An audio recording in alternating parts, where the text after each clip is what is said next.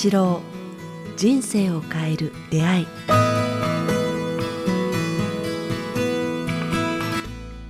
こんにちは早川洋平です。北川八郎人生を変える出会い、えーこの番組は YouTube と Podcast より、えー配信しています、えーチャンネル登録番組のフォローよろしくお願いします。ということで北川先生今週もよろしくお願いします。よろしくお願いします。さあ、えー今回はリスナーの方から質問をいただいています。あポッドキャストネームで来てますね。嬉しいですね。ポッドキャストネーム、けんけん高校さん。あ面白いですね。えー32歳の方ですね。男性の方です。えーはい北川先生、早川さん、こんにちは、えー人生を変える出会いを聞くようになってから2年半ほど経ちます。えー職業から、えー車での移動が多く、移動時間には、えーいつも聞いています。えー考え方や気持ちの持ち方に大きな影響を受けています。先生の本も信頼して読んでいます。えー断食と瞑想しようと思ってもなかなか、えー行動できないでいたのですが、1ヶ月ほど前に先生の断食の本に、えー従って3日間の水だけ断食を、えー長期の休暇に一人で実施しました。素晴らしいですね。えーそれから無理なく玄米と野菜中心の食生活ができており、えーコンビニでの買い食いをしなくなりました。ああ、よかったですねえー。ね瞑想もなるべくしています、えー自分の思考の癖に気がつきました。えー先生の瞑想の基本と実践のね導入を、あ、プログラム聞いてくださってるんですね。嬉しいですね。えー気がつくと頭の中で誰かと会話をしています。あえーその誰かとは家族や友人、仕事仲間といった身近な人です。えーいつも私は他者と、えーの会話の妄想をしていると気がつきました、えーこれは良くないのでしょうか？この妄想は楽しくて一人で笑い出してしまうことがありますし、シリアスな妄想の会話の時は渋めの顔になります。現実に多くの人と会話した日は疲れて長時間眠らなければすっきりしません。瞑想を日課にしていくことができれば、こうした日常の疲れも軽減されると思うので、実践できるよう努力します。そしてご質問です。えー妄想で他者と会話することは自分の心とは向き合えていないということなのでしょうか、えー自己との対話はどうすればできるでしょうか？シンキングを止める難しさを感じています。えーお答えいただければ幸いですということです。ああ、いい質問ですね。実践されて。い質問ですね。とても、あの、でも、あの、妄想で他者と会話することは自分の心と向き合っていないうんというではなくて、その他者の中に自分の心のは影、反映があるんじゃないですかね。他者の中に自分のう心が入る。他者あ他者が他者の中にを自分の範囲鏡って言いますかね。あ自分が自分がいるんじゃないですかね。だから、他者と思ってるのがひょっとしたら自分かもわかりませんね。だから心の中にあるあの奥にある自分うんとこう、あの話してるっていう可能性があのん話してるのではないでしょうかね。そうするとそんなに悪いことじゃない。あ全然悪いことではない。あうんあ最初に言っておかないといいのは、はい思うのは、ざ瞑想中にそういう楽しむのはそれで、えーいいと思いますね。うんうんうんうべん別に悪いことでやがてどんどん深まってくると、はい。た他者の中の自分と会話するようになってきて、結局、うん瞑想中に自分自身と会話することができるようになると思うんですね。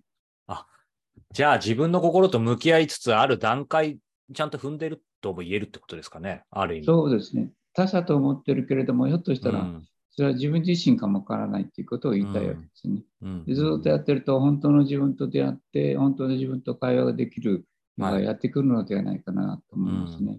うんうんうんうんうんまあ、その中でね、あの、やっぱり瞑想って言うと僕も未だにやっぱなかなか難しい部分あると思いますけど、今の、まあ、ん妄想というかね、そ、そこの他者との会話もそうですけど、シンキング、先生がずっとおっしゃってる、シンキングを止めるというか、シンキングしないっていう、そこの難しさ、そして瞑想の、やっぱりどうしても、まあ、先生のお話が上がってても、ね、あの、すごい成人の方たちは、もう本当に無に、無の境地みたいな、なんかそこが良くも悪くもみんなイメージとして瞑想ってあるので、その、なかなか無には、はい、あの無というよりも、なんかぼーっとなるっていう感じなんですね。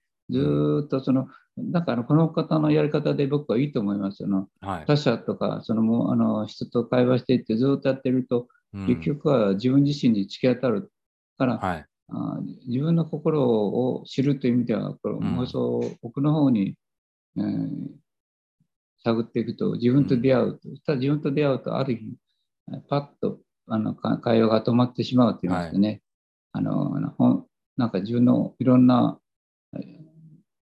いろんなものが整理されて、不思議と現実がうまくいくようになっていくんですよね。うんうんうんうんだから全然心配ないと思いますね。妄想していて、本本来の自分と出会うことがあると思います。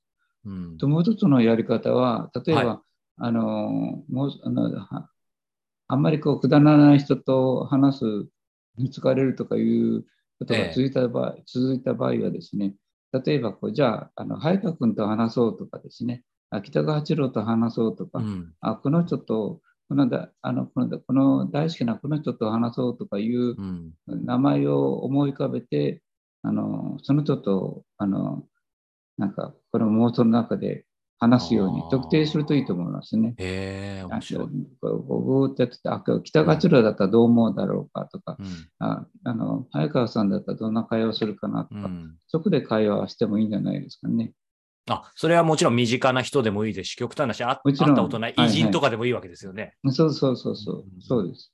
だからよく尊敬する先生だ、誰々だったらどう考えるだろうかとかいうのがあるじゃないですか。ありますね。はああの先生だとどう考えるかな、この場合とか思うと同じような感じですねい。。うんだからその妄想の中のうん人物をすすり替えるって言いますかね、うんうん自分の尊敬する人にすり替える。えー先生、その今、ふと湧いてきたんですけど、まあ、その人との対話っていうのは、いずれにしても、まあ、自己との対話とつながるっていうことだったと思いますけど、なんか、僕も今までそういう視点で考えたことないですけど、なんか、どこか、まあ、行ったことあるとこでもいいですし、ないとこでもいいです。なんか、その景色とかを思い浮かべるとかっていうのはどうなんでしょう、瞑想として。それもいいと思いますね。こう、うん海とか大好きなところとか気に入ったところの写真を持ってて、うんまあ、それをなんか携帯の表にしますよね。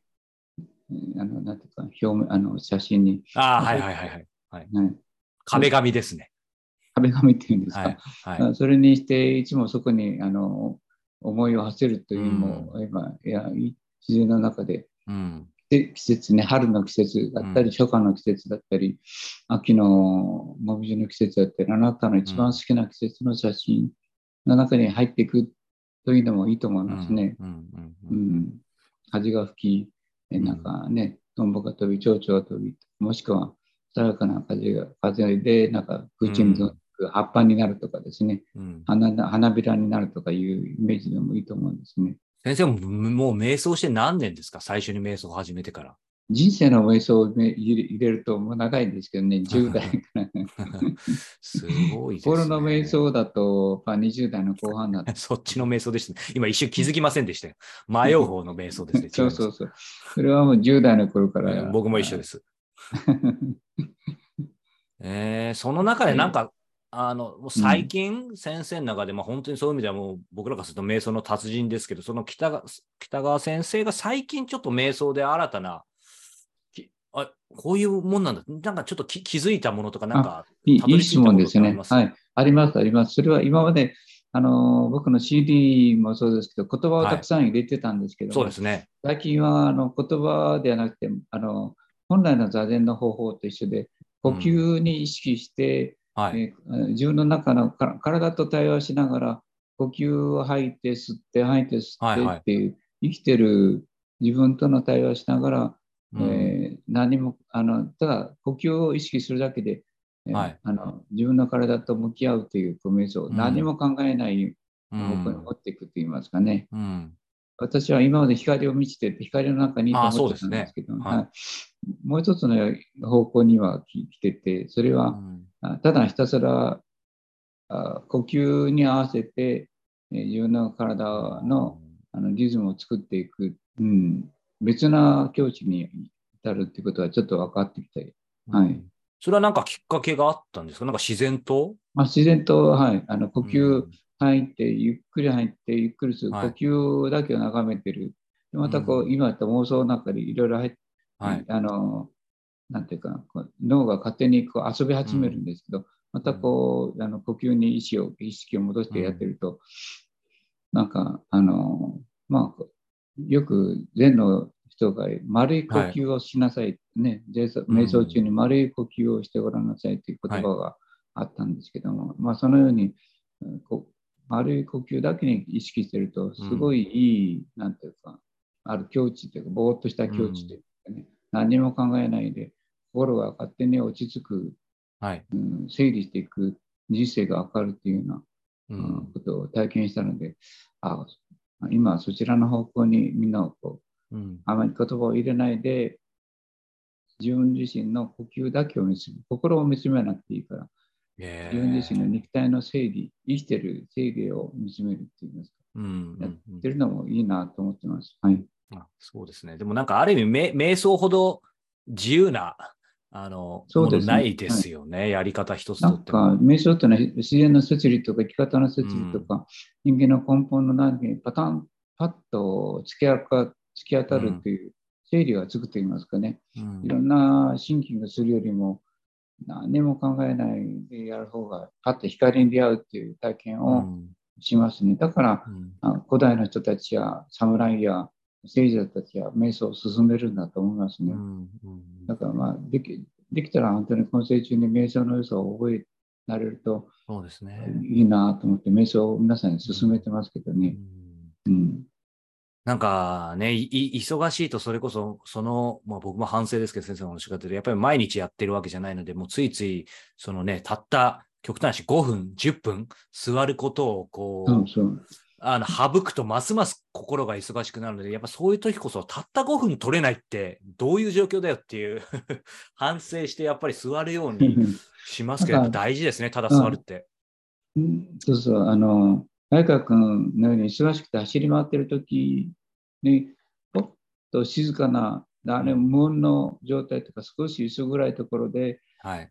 とか、もしくは綺麗な景色の中に、で、うん緑の中で目をつぶって、5分、10分でも座ると、はい。まあ、ゆっくりとして、なんかゆ、今まで歯車がぐるぐる回ってたのが、ゆっくりとして、パーッとなって、その心地よさって言いますかね。はい。あのゆっくりとしたなんか静けさの中にうん。自分のやってることがよく見えるという瞬間を体験すると思うんですね。それが瞑想状態なんですけれどうも、ん。そういう意味での、えー立ち止まって無無音無,あ、うん。無限と無限というのは言葉を言葉がなはい。いということなんですけども、言葉がない無限と無音の中にちょっと置くと、うん。ものすごい正解というか H といそううかね。発想なんかにつけてありますね。うん。ああ、これかっていうか、自分が迷ってたのはこれかっていうか、その向こう側がね。見える瞬間がありありますので、うん。ぜひ無音、なんか無限、言葉がない状態。はい。からこう自然の中に任せる、まあそれが瞑想なんですけど、うん。あの5分、10分でったらすごいはい。H と接触することがありますね。パッとひらめくっていう。うん。うんうん。いや、本当ですよね。でもなんか、日々その忙しさとか目的思考に陥りがちな時まあ、まさにシンキングしがちな時ほど、やっぱ瞑想する。で、なんか僕自身も思いましたけど、やっぱりシンキングしないことにすごい効果、瞑想あると思うんですけど、そのシンキングしないようにするためにという目的すら捨てて、やっぱりなんかもうただ座るとか先生がおっしゃってたように、僕も先生にね、あの、例えば勉強会の時にとかにいつも最後に瞑想をするじゃないですか。はいはいその時にやっぱ先生がね、あの、瞑想の誘導してくださる時って思うのが、あの、シンプルに本当にぼーっとしますよね。で、ちょっと、うんね寝てるか起きてるか分かんないみたいな。そうそうそれが一番瞑想んですよね、あね、あれが H に突き当たるうん最大の、あの最最速といいますか、最大とか、最高の法則だと思いますね。うんうんだから沈黙とうん無音と無限って言いますかね、うんの状態をちょっとでいいから作るといいですね。ち沈黙と。そうですね。いや、なんかちょっと改めて実践したいなという。うん俗に言う、ほっとする時間とかいうのとん同じだと思うんですけど、ねそうですね。ぼーっとね。はいであ怖さ、不安を全部押しのけて捨てて、もう運命に任せて、ちょっとうん。瞑想してみると、まあ、パーンと解決が見えたり、ううんん、自分がの今走ってる様がなんか慌てて慌てているのがよく本当ですね。はいうん不安の原因が分かったりします。シンキングシンキングしてるときはね、やっぱ自分にとって利益になることばっかりをこう一生懸命計算してるんですよね。うんうんうんうんなんかどうしたら儲けるかどうしたらいいかなんとか、ねいつも計損得の計算、ぐるぐるぐるぐる回ってるんですよね。そしてそれにすらの気づかないですよね。シンキングしてると。そうそうまさに走ってるから。そうですね。それを止める瞑想というのは、さっき言った無限無言と無音と、えーなし無無音と無言とうん。水位くらいね、あの、うん静け静けさって言いますか、うん。で、覚悟して、ちょっと自分を捨ててみるっていうくらいそうですねのあれで、ちょっと15分か10分はい。やる。それが瞑想だと思うんですね。うん。ありがとうございます。じゃあ、まあ、この方ね、あの、引き続き今のままで、大枠としては全然問題なくていいってことですよね。あご質問者の方。いいですねはいはいうんうんうんでまあ、何回も同じこと言いますけど、相手を、相手は一つは自分自身の心奥深い自分自身と会話してるのかわからないっていううん。ことに気がつくことと、もう一つは、えっ、と、あれですよ、あの、人物人物を変えてみるっていうかねああ、そうですね。さっきのね、面白いです、ね。だとかうんお釈迦様とか、まあ、それから早川君とか僕たちとかいうような、こう自分の周りの具体的な人うんねと変えてみるのもいいと思いますね。誰とでも対話自由にできますからね。心の中ではね。そうそう。その中に答えがあるかから。うん。そうですね。ぜひ、うんちょっと僕も実践、そういうつもりで改めてしてみたいと思います。ありがとうございます。さあ、えーこの番組では、えー引き続き皆様からのご質問、ご感想を募集しております。えー詳しくは、えー概要欄をご覧ください。そしてね、今、このご質問者の方もあの実践していただいているとお話しされてたまさに瞑想の基本と実践の音声プログラムも引き続き、えーリリースしています。えー北川先生の、えー直接の、えーガイダンスにて、えー数種類の瞑想を、えー音声でいつでもどこでもお楽しみいただけますので、ぜひこちらね、あの今日のお話と合わせて、えー実践してみていただけたらというふうに思っています。そして、えー6月ですね、えー今月、えー開催中、名古屋満月での勉強会、えー引き続き開催しております。えー途中からのね、参加もね、振り替えで過去のものも含めて受けられるようなので、えこちらもぜひ、えチェックしてみてください。そして、こちら本当にもう間もなくなんですが、もう数日後ですが、千葉、えー、千倉で、えー断食会があります。えー6月16日から18日、2泊3日で、えー開催されますので、えーこちらも、えー概要欄、そしてホームページの方をチェックしてみていただけたらというふうに思います。さあ、ということで、いつものごとくね、この会話中に時報が鳴るのがこの番組のね、先生、ほほっこりポイントなんですよね。このままでいいというふうに、はい、先生から言っていただいたのでしこれも私たちのはい、あある意味で自然感もありますよそうです。ね。この、他の番組ではありえない。そう。でもね、この、この時報が鳴ることで僕もちょっと、あの、シンキングしすぎてるのがちょっと止められますのでね、あの、僕にとってはある意味ちょっと瞑想的なんですけど、はい。うまくちょっとまとまったかわかりませんが、えー今週も、えーご視聴いただいてありがとうございました。また来週もよろしくお願いいたします。北川先生、ありがとうございました。ありがとうございました。